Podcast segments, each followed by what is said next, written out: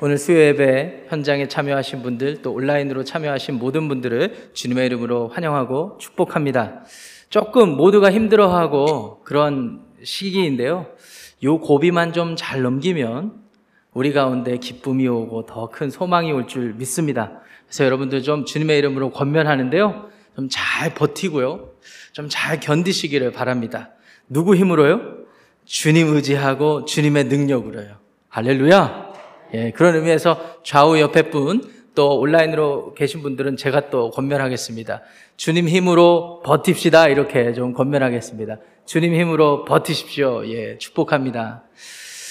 이 시간 우리에게 주시는 하나님 말씀 찾겠습니다. 구약성경 창세기 4장 1절부터 15절 말씀 보실게요. 구약성경 4장, 아, 창세기 4장 1절부터 15절까지의 말씀입니다. 구약성경 창세기 4장 1절부터 15절까지 말씀 찾으셨으면 저와 여러분들이 한 절씩 교독하시고 마지막 절 15절은 합독하시는 거예요.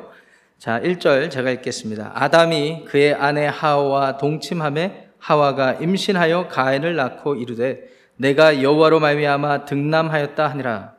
그가 또 가인의 아우 아벨을 낳았는데 아벨은 양치는 자였고 가인은 농사하는 자였더라. 세월이 지난 후에 가인은 땅의 소산으로 재물을 삼아 여호와께 드렸고 아벨은 자기도 양의 첫 새끼와 그 기름으로 드렸더니 여호와께서 아벨과 그의 재물은 받으셨으나 가인과 그의 재물은 받지 아니하신지라 가인이 몹시 분하여 안색이 변하니 여호와께서 가인에게 이르시되 네가 분하여 함은 어찌 됨이며 안색이 변함은 어찌 됨이냐 네가 선을 행하면 어찌 낯을 들지 못하겠느냐?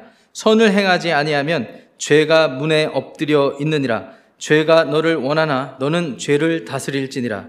가인이 그의 아우 아벨에게 말하고 그들이 들에 있을 때에 가인이 그의 아우 아벨을 쳐 죽이니라. 여호와께서 가인에게 이르시되 네 아우 아벨이 어디 있느냐? 그가 이르되 내가 알지 못하나이다. 내가 내 아우를 지키는 자니이까 이르시되 네가 무엇을 하였느냐? 네 아우의 핏소리가 땅에서부터 내게 호소하느니라. 땅이 그 입을 벌려 네 손에서부터 네 아우의 피를 받았은즉 네가 땅에서 저주를 받으리니 네가 밭을 갈아도 땅이 다시는 그 효력을 내게 주지 아니할 것이요. 너는 땅에서 피하며 유리하는 자가 되리라. 가인이 여호와께 아뢰되 내 죄벌이 지기가 너무 무거우니이다 주께서 오늘 이 지면에서 나를 쫓아내시온즉 내가 죄의 낯을 배웁지 못하리니 내가 땅에서 피하며 유리하는 자가 될지라. 무릇 나를 만나는 자마다 나를 죽이겠나이다. 함께합니다. 여호와께서 그에게 이르시되 그렇지 아니하다. 가인을 죽이는 자는 벌을 7배나 받으리라 하시고 가인에게 표를 주사 그를 만나는 모든 사람에게서 죽임을 면하게 하시느니라. 아멘. 하나님의 말씀입니다 하나님을 믿는다는 것은 이웃을 사랑한다는 의미이기도 합니다. 동시에 이웃을 사랑한다는 것은 그 삶의 모습을 통해 우리가 얼마나 하나님을 사랑하는지를 알 수가 있어요. 우리들의 그 이웃을 사랑하는 삶의 모습을 통해 증거가 된단 말입니다. 마태복음 22장에 가시면은 사두개인들이 예수님께 어, 한방 먹죠. 예수님을 공경에 빠뜨리려고 질문을 했는데 죽은 후에 부활에 대해서 질문을 했는데 예수님께 한 방 먹고 그 모습을 본 이 바리새인 율법학자들이 예수님을 또 시험하려고 이런 질문을 합니다. 율법 중에 어느 계명이 가장 큰 율법입니까? 라고 말이죠. 그때 예수님께서 아주 정확하게 대답을 해 주셨는데 마태복음 22장 37절부터 40절까지 잘 기록이 되어 있습니다. 첫 번째, 마음과 정성과 뜻을 다해 너의 주 하나님을 사랑하라는 것입니다. 이것이 크고 첫째 되는 계명이라고 하셨어요. 그런데 이어서 말씀하시기를 둘째도 그와 같다고 하셨습니다. 그만큼 크고 첫째에 버금가는 정도가 된다고 말씀하시면서 하셨던 말씀이 네 이웃을 네 몸과 같이 사랑하라 이렇게 해주셨어요.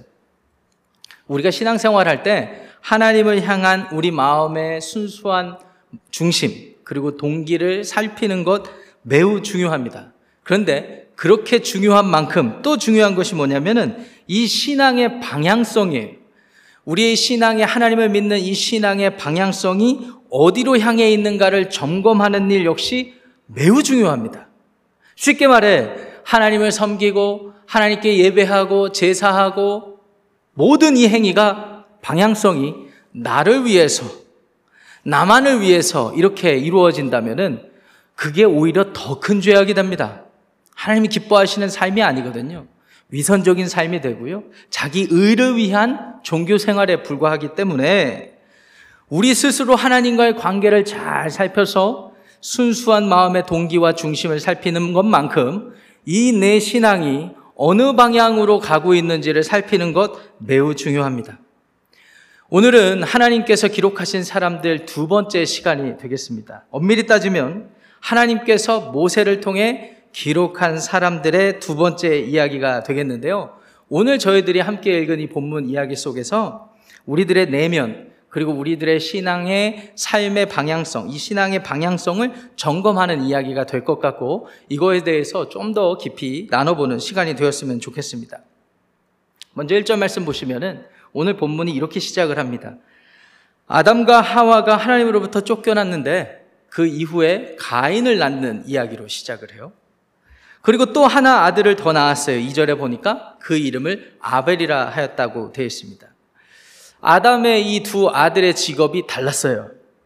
첫째 아들 가인은 농사 짓는 일을 했다고 기록되어 있고, 그리고 둘째 아들 아벨은 양을 치는 직업에 어, 종사했다고 이렇게 되어 있습니다. 그런데 이들이 제사를 드리는데 자기들이 농사 짓고 자기들이 양친 것 가지고 제사를 드렸던 것 같아요. 그런데 어, 이상한 일이 생겼습니다. 두 사람이 제사를 드렸는데 아벨의 것만 하나님께서 받으셨어요. 무엇이 문제였을까요? 2000년 기독교 역사 가운데 아니 그 이전부터 유대교 안에서 랍비들이 해석한 것들을 제가 다 찾아봤어요. 너무 재밌는 시간들이었어요. 너무 재밌는 걸 다 소개할 수는 없으니까 몇 가지로 추려서 어, 제가 소개를 해보겠습니다. 성장하는 생명체가 하나님이 기뻐하시는 거였는데 가인은 우리가 눈에 볼 때 성장하는 생명체 유기체는 아니었던 것 같다고 해서 그래서 아벨의 것을 받았다라는 해석이 있었어요.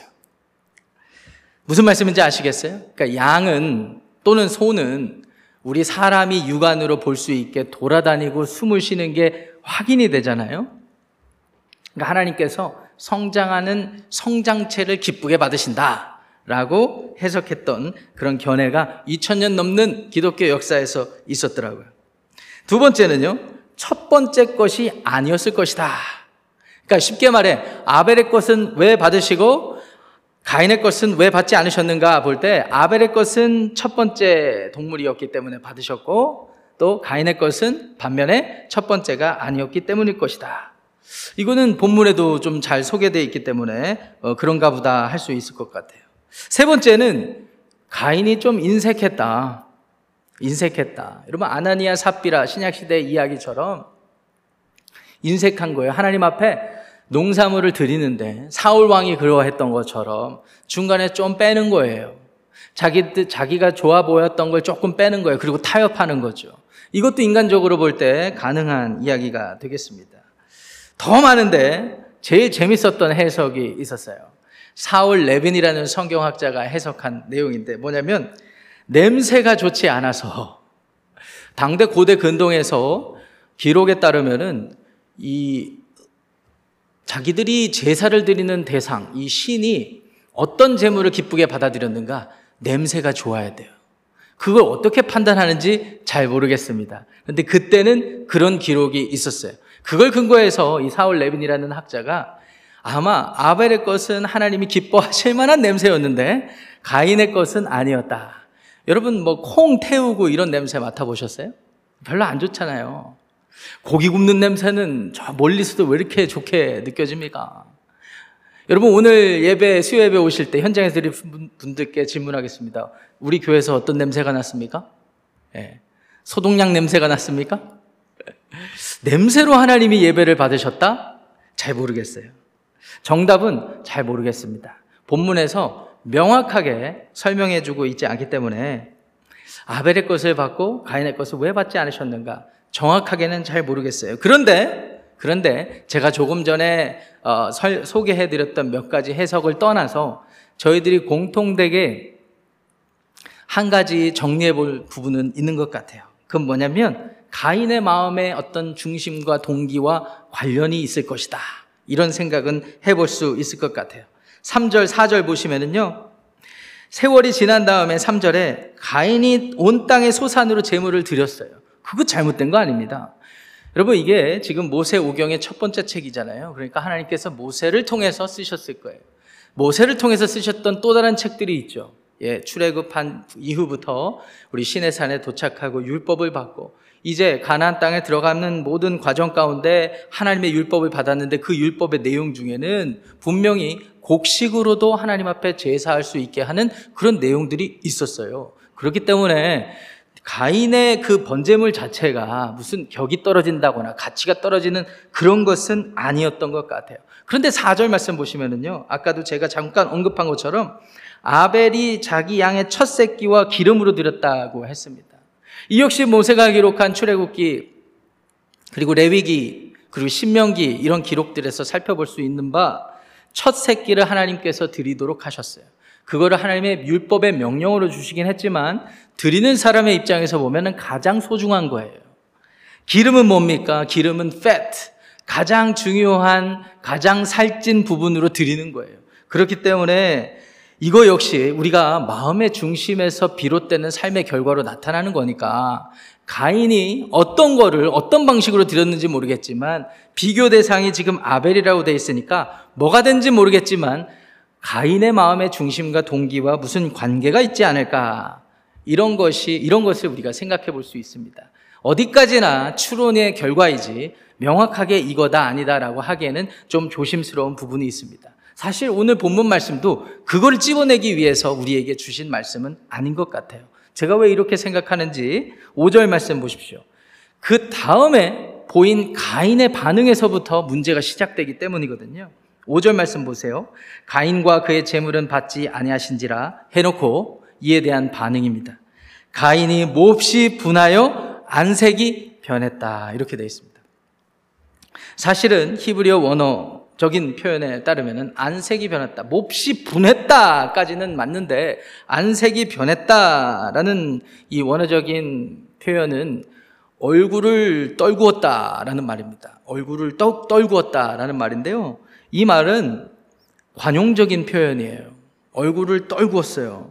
저 같은 경우는 절망스럽고 힘들면 얼굴을 떨구는데 이때 문화에서는 얼굴을 떨구었을 때의 의미가 굉장히 분노했을 때 증오심을 적개심이 최고조에 달았을 때 이렇게 얼굴을 떨구었다고 합니다. 그러니까 이때 당시에 사람들이 쓰던 관용어구예요. 이 말은 무엇입니까? 몹시 분해서 얼굴을 떨구었다. 지금 뚜껑이 열린 겁니다.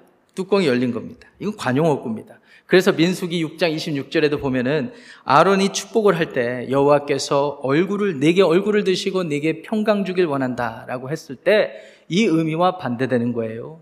하나님께서는 죄인들을 보시고 얼굴을 떨구실 정도로 분노하실 수밖에 없지만 인애가 넘치시고 사랑이 넘치시는 하나님께서 그들을 오히려 축복하길 원하시는데 어떤 식으로요? 오히려 얼굴을 드시고 그리고 그들을 위해서 증오하고 분노와 화를 내뿜는 것이 아니라 평강을 주시길 원한다고 그렇게 축복해 준 것입니다. 그러니까 의미가 그렇습니다. 그러니까 여기서부터가 오늘 본문의 중요한 이야기가 되겠습니다. 바울이 반응, 아니, 가인이 반응한 그 반응을 통해서 말이죠. 하나님이 이렇게 반응하십니다. 6절, 7절 보십시오. 여호와께서 가인에게 이르시되 네가 분하여 함은 어찌 됨이며 안색이 변함은 어찌 됨이냐 네가 선을 행하면 어찌 낯을 들지 못하겠느냐 선을 행하지 아니하면 죄가 문에 엎드려 있느니라 죄가 너를 원하나 너는 죄를 다스릴지니라 하나님께서 꾸짖고 계시는데요 선을 행하지 않으면서도 왜 화를 내고 있냐? 이런 의미와 같습니다. 지금 자기가 잘못해놓고 하나님과의 관계에서 오히려 분노하고 있어요. 근데 여러분, 분노하는 이유를 잘 생각해 보십시오. 몇 가지 이유를 생각을 해볼 수가 있습니다. 나는 열심히 해서 내 아까운 것을 해가지고 하나님 앞에 나름 제사 드린다고 드렸는데 내 거는 안 받아들여진 거예요. 근데 나아가서 나보다 못하다고 생각하는 나보다 이후에 태어난 아벨은 자기가 볼 때는 자기 건과 종류가 다르잖아요. 근데 하나님께서 받으셨단 말이에요. 뭐가 뭔지 모르겠지만 하나님께도 분노할 수밖에 없었고 아벨에게도 분노할 수밖에 없었던 것입니다. 그러니까 뭐 고개를 받고 있는 거예요. 낯을 들지 못하고 있어요. 하나님께서 진단해 주시죠. 선을 행하지도 않았으면서 왜 낯을 들지 못하고 있느냐 말이죠. 근데 이 말이 또 어떻게 들리냐면 앞으로 일어날 일도 하나님이 예고해 주신 것 같아요. 어떻게 했어요? 아벨을 데려다가 죽였잖아요. 성경에 기록된 최초의 살인 사건이 이 가인을 통해서 일어났잖아요. 그러면서 하나님이 하신 말씀이 굉장히 중요합니다. 7절 하반절 말씀 보시겠습니다. 죄가 문에 엎드려져 있느니라. 죄가 너를 원하나 너는 죄를 다스릴지니라. 죄가 문에 엎드려졌다라는 말도 일종의 관용적인 표현입니다. 이 말은 뭐냐면 야생동물이 내가 기르는 집 앞, 아, 내가 사는 집 앞에 문 앞에 웅크리고 나를 노려보고 있는 모습을 묘사한 거예요. 야생동물 또는 큰 가축 동물이. 오늘 아침에 제가 집에서 나오는데 사슴 세 마리가 저희 집 앞에 풀을 뜯어먹고 있더라고요. 네, 저한테 딱 걸렸어요. 뜯어먹다가. 그건 어떻게 안 되겠더라고요. 제가 보초를 쓸 수도 없고 24시간. 근데 사슴이었으니 망정이지. 만약에 그 앞에 호랑이나 사자와 같은 큰 짐승이 웅크리고 앉아있다가 저를 마주했다고 보세요. 저는 당장 문을 닫고 집으로 도망했을 것입니다. 이런 거예요. 죄가 문을, 문에 엎드려져 있는 것을 야생 동물이 문 앞에서 나를 도사리려고 엎드려서 나를 잡아먹으려고 대기하고 있는 모습을 하나님이 죄로 묘사한 거예요. 사람의 삶 가운데 항상 이, 이, 이 위험은 노출되어 있는 거 아닙니까? 우리들의 삶은. 우리들은 하나님을 믿는다고 신앙생활 한다 하여도 항상 죄의 유혹이 있지 않습니까? 야생동물이 배고픔에 겨워서 우리를 항상 노려보고 웅크리는 것처럼 줄인 사자가 우리를 보고 으르렁거리는 것처럼 죄가 항상 그 앞에 있잖아요. 근데 하나님께서는 우리에게 당당하게 그 모든 죄의 유혹으로부터 벗어나고 이겨날 것을 이겨날 것을 가인에게 말씀해 주셨듯이 교훈해 주고 계신 겁니다. 죄가 너를 원하나 너는 죄를 다스리라. 로마서 7장에 가시면은요. 사도 바울께서 이 인간의 육체의 연약함을 많이 묘사를 했는데 우리가 그 말씀 전체를 우리가 다 강의할 수는 없겠지만 핵심을 잘못 이해하는 게 굉장히 많습니다. 예컨대 로마서 쭉 읽다가 오호라 나는 공고한 사람이다라는 바울의 교훈을 말 말을 딱 듣고 에이 바울 같은 사람도 자기도 공고하다고 했으니까 나도 어쩔 수 없네 이런 식으로 받아들이면 안 되는 거예요. 사도 바울의 메시지의 핵심은 무엇입니까? 우리의 육체의 연약함이 있고 우리가 죄 때문에 넘어진다 하여도 십자가 사망 권세를 이기시고 부활하신 예수 그리스도께서 우리 안에 내주하시기 때문에 성령께서 우리 안에 내주하시기 때문에 그분을 믿는 믿음으로 다 이겨낼 수 있다라는 것입니다. 할렐루야. 예, 이게 믿음이에요. 이게 예수님께 예수님으로 인해서 구원받았다는 믿음이에요. 그래서 로마서 7장을 통해서 우리가 정리해야 되는 핵심은 뭐냐면 아, 그렇구나. 우리가 주님 안에서 주님과 함께 성령님의 능력으로 인해 우리가 이겨낼 수 있구나. 그렇구나. 우리가 죄가 항상 우리를 관용하고 우리를 다스리려고 다, 잡아먹으려고 한다 하여도 우리가 주님 안에 있으면 이겨낼 수 있구나. 이게 믿음입니다. 이게 로마서 7장에서 말하는 핵심 중에 핵심이에요. 저희가 오해하면 안 되겠습니다. 하나님께서 동일한 메시지를 가인에게 주신 거예요. 죄가 너를 원하나 너는 죄를, 죄를 오히려 다스리라고 말이죠. 그리고 나서 벌어지는 일을 보십시오. 8절부터 쭉 전개되는 또 다른 이야기가 나오죠. 살인사건. 8절 보시면 가인이 그의 아우 아벨에게 말했다 이렇게 되어 있습니다. 이 말했다라는 말은 그냥 문자적으로 그냥 그대로 번역된 거예요. 그런데 많은 영어 성경들이 어떻게 번역했는가 봤더니 첨가했어요, 의미를. 첨가했어요. 근데 그 첨가된 의미가 뭐냐? 들에 나가자고 말했다라는 거예요. 들에 나가자고. 들에 나가자고. 그 말이 있음으로 인하여서 가인의 그 살해 동기가 너무나 명백히 드러나지 않습니까? 아벨에게 잠깐 나 좀 보자고. 들에 나가자고 말했죠. 물론 들에 나가자고 한 게 어떻게 살해 동기가 되겠습니까? 그냥 순수하게 가서 그냥 얘기로 풀어볼까 하다가 가서 쳐 죽였을 수도 있죠. 충동적으로. 그런데 어쨌든 많은 영어 성경들이 거기에 첨가했어요, 의미를. 근데 저는 가인이 의도했다고 생각이 들어요. 이 뒤에 죄를 뉘우치지 못하는 모습들이 쭉 나오는 걸 보니까 말이죠. 어찌되었든 아벨에게 왜 맥없이 갔는지는 모르겠어요. 이따 한번 나, 나눠보겠습니다. 아벨을 데리고 나가요. 그리고 거기서 제가 말씀드린 대로 성경이 증거하는 첫 번째 살인 사건이 이루어지, 이루어나게, 이루어지게 됩니다. 하나님께서 그 사건을 알았을까요? 몰랐을까요? 하나님은 사람의 마음을 통달하시는 분이시요. 인간의 모든 것들을 다 헤아리는 분이시기 때문에 다 아셨어요. 어쩌면 가인의 마음에 살해 동기를 품었을 때부터 충동적으로 했건 계획을 했건 간에 그 마음에 품어진 그때부터 하나님은 그걸 알았어요. 아니 그 이전부터 아셨을지도 모르겠어요. 네가 그런 선택을 할 수가 있으니까 그래서 이 말씀을 하셨을지도 모르겠어요. 죄가 너를 원하나 너는 죄를 오히려 다스리라고 하셨을지도 모르겠어요. 하나님 다 아시죠? 그런데 가인의 반응을 보십시오. 가인은요, 하나님이 부르셨잖아요. 가인아, 가인아, 네 아베, 아우 아벨이 어디 있느냐? 마치 하나님께서 선악과를 따먹은 아담을 부르시는 장면과 거의 비슷합니다. 근데 가인이 아버지처럼 똑같이 반응해요. 그 아버지 그 아들인가 봐요. 내가 알지 못합니다. 그러면서 성질을 내는 게 내가 내 아우를 지키는 자입니까? 그 하나님이 뭐라고 말씀하십니까? 10절에 네 아우의 핏소리가 땅에서부터 내게 호소하느니라. 딱 걸렸다. 하나님께서 저주를 내리십니다. 땅이 입을 벌려 아우의 피를 받았은즉 네가 땅에서 저주를 받는데 12절에 밭을 갈아도 효력을 내게 주지 못하고 땅에서 피하며 유리하는 자가 될 것이다. 이렇게 얘기를 하죠. 그리고 하나님의 존전에서 완전히 쫓겨나게 됩니다. 그리고 놋 땅으로 갔다고 16절에 돼 있는데요. 이 놋 땅이 어딘지는 잘 모르겠어요. 그런데 너무나 재미있는 것은 그 놋이라는 지명이 있었는지 아닌지 지금 계속 찾고는 있는데 그 놋이라는 문자적인 의미가 무엇인가? 방랑자입니다. 방랑자의 땅으로 쫓겨난 거예요. 살인한 결과는 매우 끔찍했습니다. 하나님의 저주를 받게 되었습니다. 그랬더니 가인이 13절 말씀 뭐라고 했습니까? 같이 읽어볼게요. 이 말씀 중요하니까. 시작. 가인이 여호와께 아뢰되 내 죄벌이 지기가 너무 무거우니이다. 우리가 얼핏, 얼핏 보기에는 회개의 말로 보입니다. 그런데 사실은 회개의 말이라고 보지 못하는 그런 어, 해석이 많습니다. 왜냐하면 이 말의 문자적인 의미는 사실은 이런 의미와 같기 때문입니다.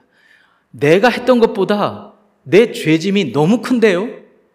여러분의 자녀들이 어떤 처벌을 했는데, 아니, 내가 생각해도 그 정도는 아니었는데? 라고 반응하면 여러분들 어떻게 생각하겠어요? 어떻게 반응하시겠어요?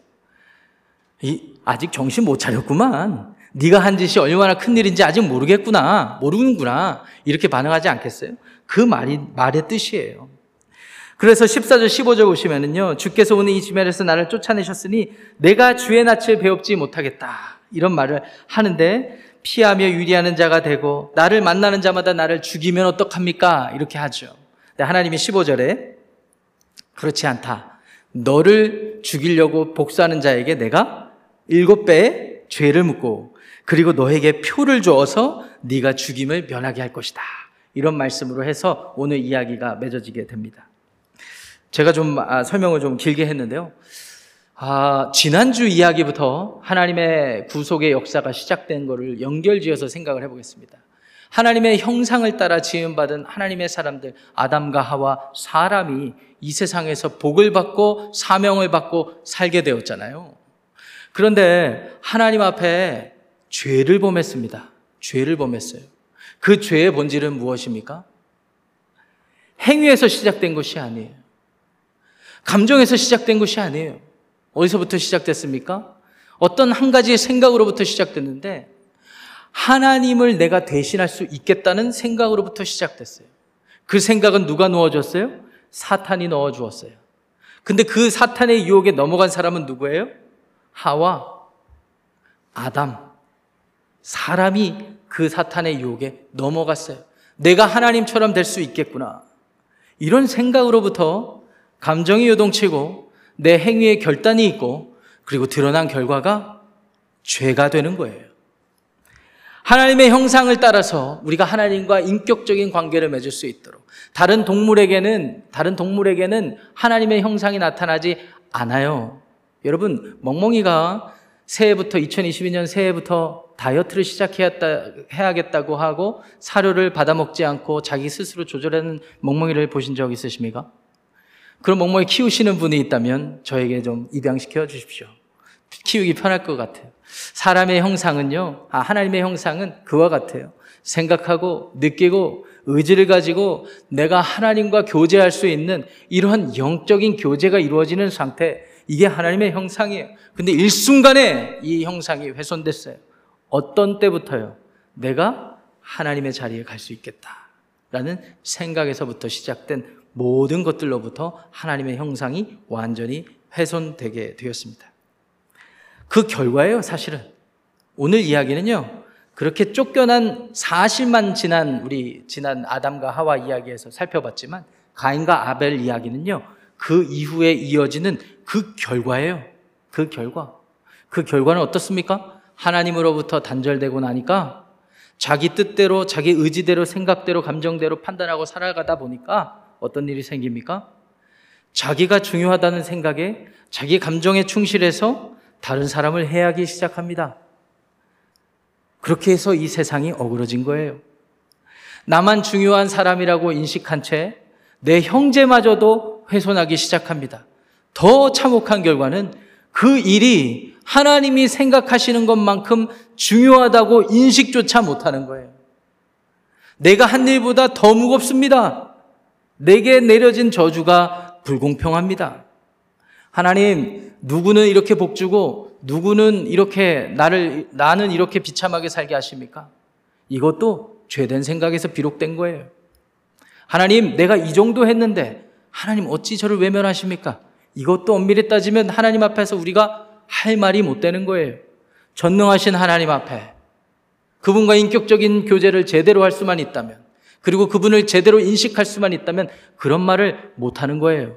그런데 일순간에 이 죄가 들어와서 하나님의 형상이 깨어지고 그 결과가 관계의 깨어짐으로 나타나니까 이때부터 사람들이 자기를 주장하며 가족들끼리 전쟁을 하고 민족이 생겨나도 민족들끼리 전쟁을 하고 나라들이 서로 분쟁을 하기 시작합니다. 오늘 아침 뉴스에도 보니까 러시아 지역에 곧 전쟁이 일어날 것 같다는 불길한 그런 예감이 들었습니다. 이런 일들이 어디서부터 비롯됐는가? 이 세상의 종교와 현자들은 아무도 설명해내지 못해요. 오직 진리이신 하나님 말씀 속에서만 발견할 수 있어요. 하나님으로부터 관계가 깨어진 이후부터 이 일이 발생했구나라는 것입니다. 이런 것들을 기초해서 몇 가지를 여러분들이랑 좀 생각해 보려고 합니다. 두 가지인데요. 첫 번째는요. 하나님으로부터 이 절연된 상태, 이것이 죄이구나라는 것을 우리가 좀 생각을 해야 됩니다. 그래서 이 죄의 본질은 철저히 자기 중심성에 있다라는 사실을 우리가 반드시 기억해야 됩니다. 내 중심으로 사고하고 내 중심으로만 느끼고 내 중심으로 이렇게 살다 보면 형제라도 어떻게 해버리는 거예요. 그리고 스스로가 excuse 하는 거예요. 너도 내 상황 대봐. 내 동생이지만 너무 얄미웠어. 여러분, 이 일들이 또 성경에 어디에 소개되어 있죠? 요셉. 형들이 요셉을 어떻게, 얼마나 미워했습니까? 갖다 죽이려고 할 정도로 미워했잖아요. 이 죄의 결과예요, 다. 근데 이 죄, 단순히 죄의 결과라고 얘기하기에는 너무나 이 내용이 너무나 방대해요. 시작점을 찾아야 돼요. 어디서부터 시작됩니까? 하나님이 아닌 내가 중심이 되었을 때, 내 감정이 중심이 되었을 때 이런 일들이 벌어진다는 것입니다. 그리고 그게 잘못된지도 몰라요. 마지막까지 내 중심으로 생각하기 때문에. 두 번째, 그럼에도 불구하고 이런 처지에 있는 사람들을 대하시는 하나님의 은혜를 우리가 생각해 볼 필요가 있습니다. 하나님께서는요, 경고해 주셨어요. 여러분, 문, 문맥을 잘 보십시오. 문맥을 보시면은 8절 이전에 하나님께서 분명히 살인사건이 일어나기 전에 경고해 주셨죠. 이게 하나님 말씀, 진리의 기능 중에 하나예요. 역할 중에 하나예요. 주의 말씀이 우리 발에 등이 되는 이유는 우리가 주님 앞에 범죄치 않아서 하나님의 구원의 삶을 이어갈 수 있게 해주시는 그런 등대 역할을 해주시는 거거든요. 불빛의 역할을 해주시는 거거든요. 이거 하나님의 은혜입니다. 오늘 이 수요 예배 참여하신 분들도 이 가인의 이야기, 아이, 목사님, 이거 다 아는 이야기. 또, 또 듣게 되네. 여러분, 그러면은 모르는 얘기를 얼마만큼 듣고 싶어 하세요? 세상적인 이야기를 듣고 싶어 하세요? 내가 이해하지 못했던 새로운 해석을 듣고 싶어 하세요? 아닙니다. 과거에는요, 수요 예배를 한국교회에서는 3일 예배라고 칭했습니다. 예. 왜, 왜 3일일까? 주일로부터 3일째 되는 날.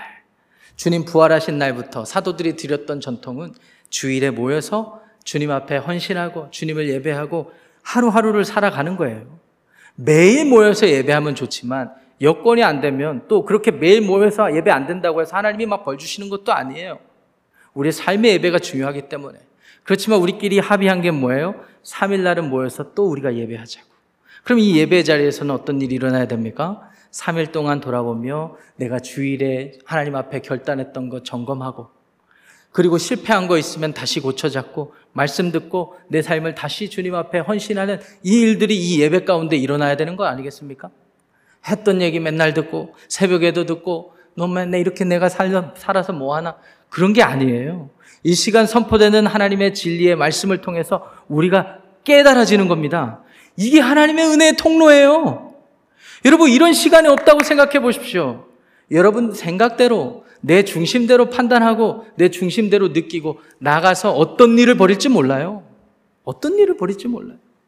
그러니까 우리가 하나님의 은혜를 내가 원하는 게 채워지는 걸로만 이해하면 안 돼요. 하나님이 이 시간을 통해서도 진리를 깨우쳐 주셔서 우리가 바른 길로 살아갈 수 있도록 그렇게 경고해 주시잖아요. 또 하나님이 은혜를 베푸신 게 있어요. 가인에게 표, 표를 해 주셨잖아요. 이 표시는 어떤 표시인지 아무도 몰라요. 이것도 굉장히 재밌었어요. 2000년 넘는 기독교 역사 가운데 이 표시가 어떻게 해석되었는지 나중에 기회를 삼아서 하겠습니다. 시간 관계상 더 중요한 이야기가 있기 때문에. 근데 중요한 것은 결론은 뭐냐면 아무도 몰라요. 가인에게 베풀어 주셨던 표시가 무엇인지. 그냥 이렇게 정리해 볼 수는 있어요.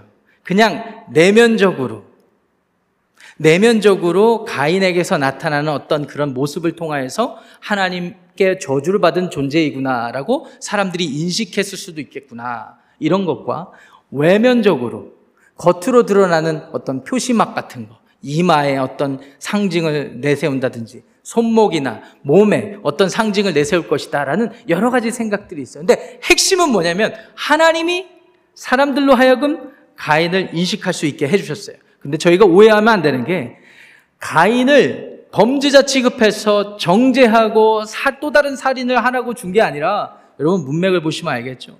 가인이 막 너무 힘들어하고 또 가인이 이게 또 부당하다고 또 컴플레인은 이 와중에도 하나님이 다른 사람들로부터 보호하는 그런 장치를 해주신 거예요. 이게 은혜입니다, 사실은. 여러분, 오늘 여러분들이 이 예배당에 어떻게 나오게 됐는지를 곰곰이 생각해 보세요. 어디서부터 시작됩니까? 아침에 몇 시에 일어나셨는지 모르겠지만 눈이 떠지는 순간부터 시작된 거예요. 근데 여러분 생각해 보세요. 눈이 안 떠졌으면 이 자리에 오실 수 있었겠습니까? 요즘 같은 예민한 시기에? 더 나아가서 눈만 떠졌다고 올 수 있습니까? 숨이 쉬어져야죠. 여러분 노력해서 난 내일 아침 6시 저도 오늘 4시에 딱 일어나게 됐어요. 새벽 4시에. 어제 아마 새벽 기도 인도에서 그랬던 것 같아요. 네. 4시에 딱 눈이 떠졌는데 제가 밤에 잘 때 난 4시에 일어나서 숨을 쉬어야지 딱 계획하고 했습니까? 아니에요. 하나님이 허락해 주시는 거예요. 하나님의 은혜예요. 여러분 숨 쉬는 것, 눈 뜨는 것, 걸어 다니는 것 다 하나님의 은혜예요. 하나님의 은혜로 우리가 살아가는 겁니다. 이거 잊어버리면 안 됩니다. 가인과 같이 이 참혹한 짓을 하는 이 순간에도 하나님은 여전히 은혜를 베푸시는 거예요, 계속. 그럼 이제 또 다른 할 말이 생기죠. 목사님, 그럼 아벨은요? 아벨이 도대체 무슨 일을 했습니까? 히브리서 11장에 가시면은요, 아벨은 의로웠다. 이렇게 평가해 주고 있어요. 아, 아벨이 의로운 게 의로웠다고 그렇게 신약 기자들이 얘기를 해준다면 하나님 너무 불공평하잖아요. 그런데 오늘 이야기 속에서 아벨은 거의 주인공이 아니라 조연급으로 잠깐 등장하는 수준인데 그 어디를 봐도 아벨이 불평했다거나 가인을 저주했다거나 가인과 컨플릭트를 일으켰다라는 대목은 없어요. 아벨은 그냥 자기가 부름받은 그 자리에서 자기의 맡겨진 일을 그냥 하면서 살다가 억울한 일을 당해서 죽었어요. 사람의 관점에서 볼 때는 매우 가치 없는 인생처럼 보일지 모르겠지만 하나님은요, 그걸로 충분하다, 의롭다, 라고 봐주시는 거예요. 하나님이 우리를 보는 게 중요하지, 다른 사람이 우리를 보는 게 뭐가 중요해요? 가인은 어쩌면 아벨과는 다른 인생 철학을 가졌고 살았던 것 같아요. 내가 이렇게 했는데 내 동생 거는 받아. 이거 참 불공평하다. 다른 사람들에게 보여져, 보여지는 모습을 많이 생각했을 수도 있어요. 겉으로, 겉으로 드러나는 것들을 많이 생각했을 수도 있어요. 그래서 자기의 억울함을 호소했을 수도 있어요. 그렇게 많이들 살아가잖아요. 사람들이. 한국 사람들이 더 심하잖아요. 유교의 영향을 받아서 그런지 거칠애가 왜 이렇게 심한지 모르겠어요. 겉으로 보이는 허례 허식이 왜 이렇게 심한지 모르겠어요. 그리고 중요한 거 아니에요. 우리가 예의를 따질 때 중요하죠. 중요하긴 하지만 사람과의 관계에서 하나님이 우리를 보실 때 그게 더 중요한 거예요. 하나님 앞에 우리가 얼마나 선하게 살아가는가. 이런 것들이 우리가 생각해 볼 문제입니다. 가인에게 표시를 주셨다라는 이야기부터 여기까지 왔는데 여러분 오늘날 이 은혜가 어떻게 종결됐습니까? 또 다른 표시를 우리에게 주셨는데 예수 그리스도를 이 땅에 보내주심으로 십자가를 지게 하시고 그 십자가를 통하여서 우리가 하나님 앞에 다시 우리의 훼손된 하나님의 형상이 회복되는 그런 기회를 주신 거잖아요. 그 은혜로 우리가 이 시간 예배 드리고 하나님 앞에 다시 나아가게 된 거 아니겠습니까? 이 은혜입니다. 하나님은 가인에게만 범죄한 가인에게도 은혜를 베푸시지만 오늘 우리에게도 이 은혜를 이미 베풀어 주셔서 우리가 그 표시막을 얻고 예수님의 의로움을 덧입혀서, 덧입어서 이 예배도 나오고 오늘 하나님의 은혜를 바라보게 된 것입니다. 이게 가인과 아벨 이야기를 통해서 우리가 생각해 볼 수 있는 여러 가지가 되겠습니다. 한 가지 재밌는 것은 이 가인의 이야기를 잘 들여다보시면은 해소되지 않는 질문들이 굉장히 많습니다. 그 질문들을 저희가 다 나눌 수는 없어요. 그런데 창세기 1장부터 시작해서 11장까지 이어지는 이른바 인간의 일반적인 역사, 그 12장부터는 어떤 역사예요? 어, 엄밀히 따지면 이스라엘의 역사예요. 아브라함을 선택하시는 하나님의 역사가 12장부터 시작되는 거거든요. 그러면 1장부터 11장까지는 인간들의 아브라함 이전의 인간적인 역사예요. 그런데 오늘 이야기는 그 역사의 한 중간에 어떤 역할을 하게 될까요? 아까 말씀드린 대로 아담과 하와가 죄를 범한 결과로 이 정도가 되었다라는 것을 고발하는 역할. 그렇지만 하나님께서 이게 더 중요한데 하나님께서는 그대로 망하게 내버려 두시는 것이 아니라 아담을 저주할 때도 약속하셨던 것처럼 여자의 후손으로부터 구원을 베푸실 거라는 약속이 이 가인에게서 가인의 이야기를 지나서 아담과 하와에게 누구를 또 다른 아들로 주셨죠? 셋이라는 아들을 주심으로써 그 씨로부터 하나님의 구원이 이루어지게 하셨다라는 이 역사가 담겨 있는 것입니다. 그러니까 하나님의 구원의 역사를 큰 관점에서 보면은 야, 정말 우리가 감사할 수밖에 없어요. 그리고 긴장하고 또 하나님 앞에 더욱더 신실하고 거룩한 삶을 살아가야 한다라는 말씀을 우리가 나눌 수가 있습니다. 적용을 해 보겠습니다. 여러분, 죄에서 구원받고 회복된다라는 이, 이런 우리들의 삶의 다짐, 구원의 결과는요, 추상적인 게 아닙니다. 피상적인 게 아닙니다. 막연한 게 아니에요. 실제적인 것입니다. 죄가 우리를 다스리지 못하게 하라. 이 하나님의 음성에 우리가 좀귀 기울이고 적용해 봤으면 좋겠어요. 하나님의 형상이 회복된다라는 것은 내가 개인적으로 하나님과의 관계만 회복된다는 게 아니라 내 주변의 가족들, 내 주변의 이웃들, 교우들의 삶을 하나님의 형상으로 봐주고 하나님의 형상이 회복될 수 있도록 돕는다라는 의미도 됩니다. 로마서 8장 26절에 보면 성령이 우리의 연약함을 도우신다라고 되어 있습니다. 우리의 생각과 우리의 판단과 감정대로 따라서 살아가다 보니까 구원받은 삶이라 할지라도 나중심적으로 나의 구원만을 생각할 수밖에 없는 처지예요. 그래서 우리가 기도하는 거예요. 기도하다 보면 성령님이 우리의 연약함을 도우신대요. 생각나게 하시고 가서 돕고 섬겨서 하나님의 형상이 회복되게 하셔요. 근데 여기서 중요한 사실이 있습니다. 한 성령님이 우리의 연약함을 도우신다라고 할 때 이 돕다라는 말이 신약 성경에 그렇게 많이 기록이 안 돼 있어요. 근데 누가복음 10장 40절에 기록돼 있어요. 또 한 번 기록됐어요. 어떤 상황인가 하니 마르다가 마리아랑 자매인데 집에 예수님을 초대했어요. 근데 마리아는 예수님 발치에서 예수님 말씀만 듣고 있는 거예요. 마르다가 열심히 음식 준비하다가 막 화가 났어요. 그래서 예수님한테 와가지고 주님, 나 혼자 이렇게 일하는 게 합당하다고 생각하십니까? 내 여동생에게 또는 내 내 이 자매에게 명해서 나를 좀 도와달라고 하라고 예수님께 그렇게 역정을 냈죠. 그때 도와달라라는 말이 그 말이에요. 성령님이 우리를 돕는다. 근데 여기에는 우리가 수동적으로만 착각하는 것이 잘못됐다라는 의미가 담겨 있습니다. 쉽게 말해서 마르다를 잘 생각해 보세요. 마르다가 지금 아무것도 안 하고 자기가 할 일을 하기 싫어서 마리아에게 가서 내 대신 음식을 준비하고 일을 해라. 이렇게 얘기하는 것입니까? 그렇게 해서 나를 그런 식으로 도우라. 이렇게 얘기하는 것입니까? 아니죠. 자기도 열심히 일을 해요. 하는데 어떤 이유인지 모르게 마리아의, 마리아한테 서운함이 생겼던 거예요. 그래서 도우라고 했던 거예요. 여기서 오는 깨달음이 매우 큽니다.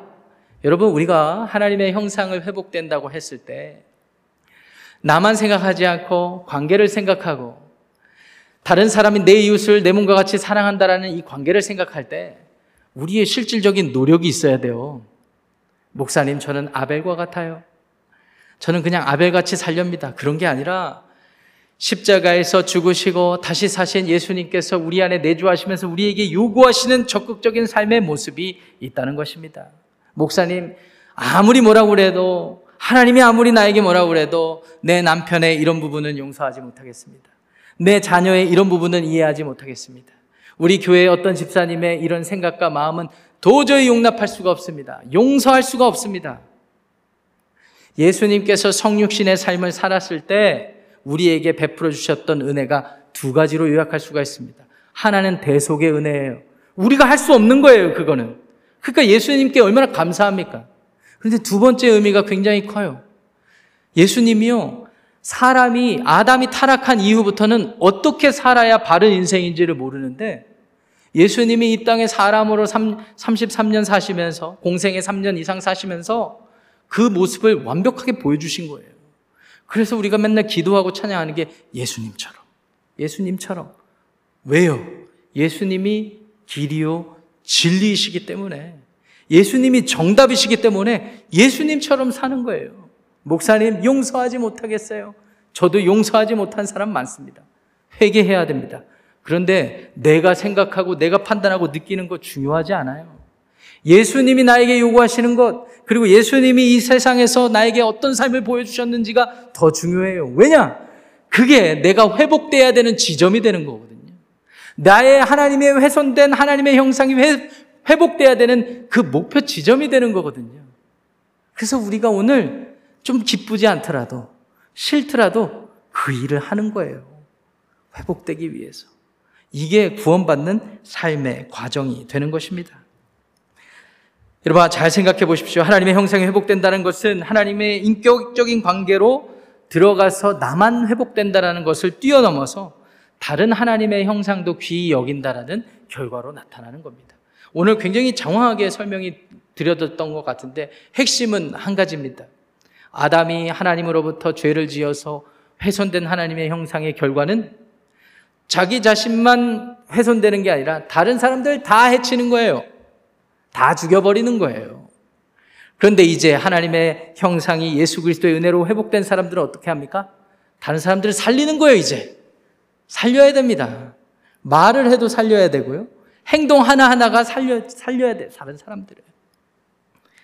살리시는 여러분들의 복된 삶이 되시기를 축복합니다. 기도하겠습니다.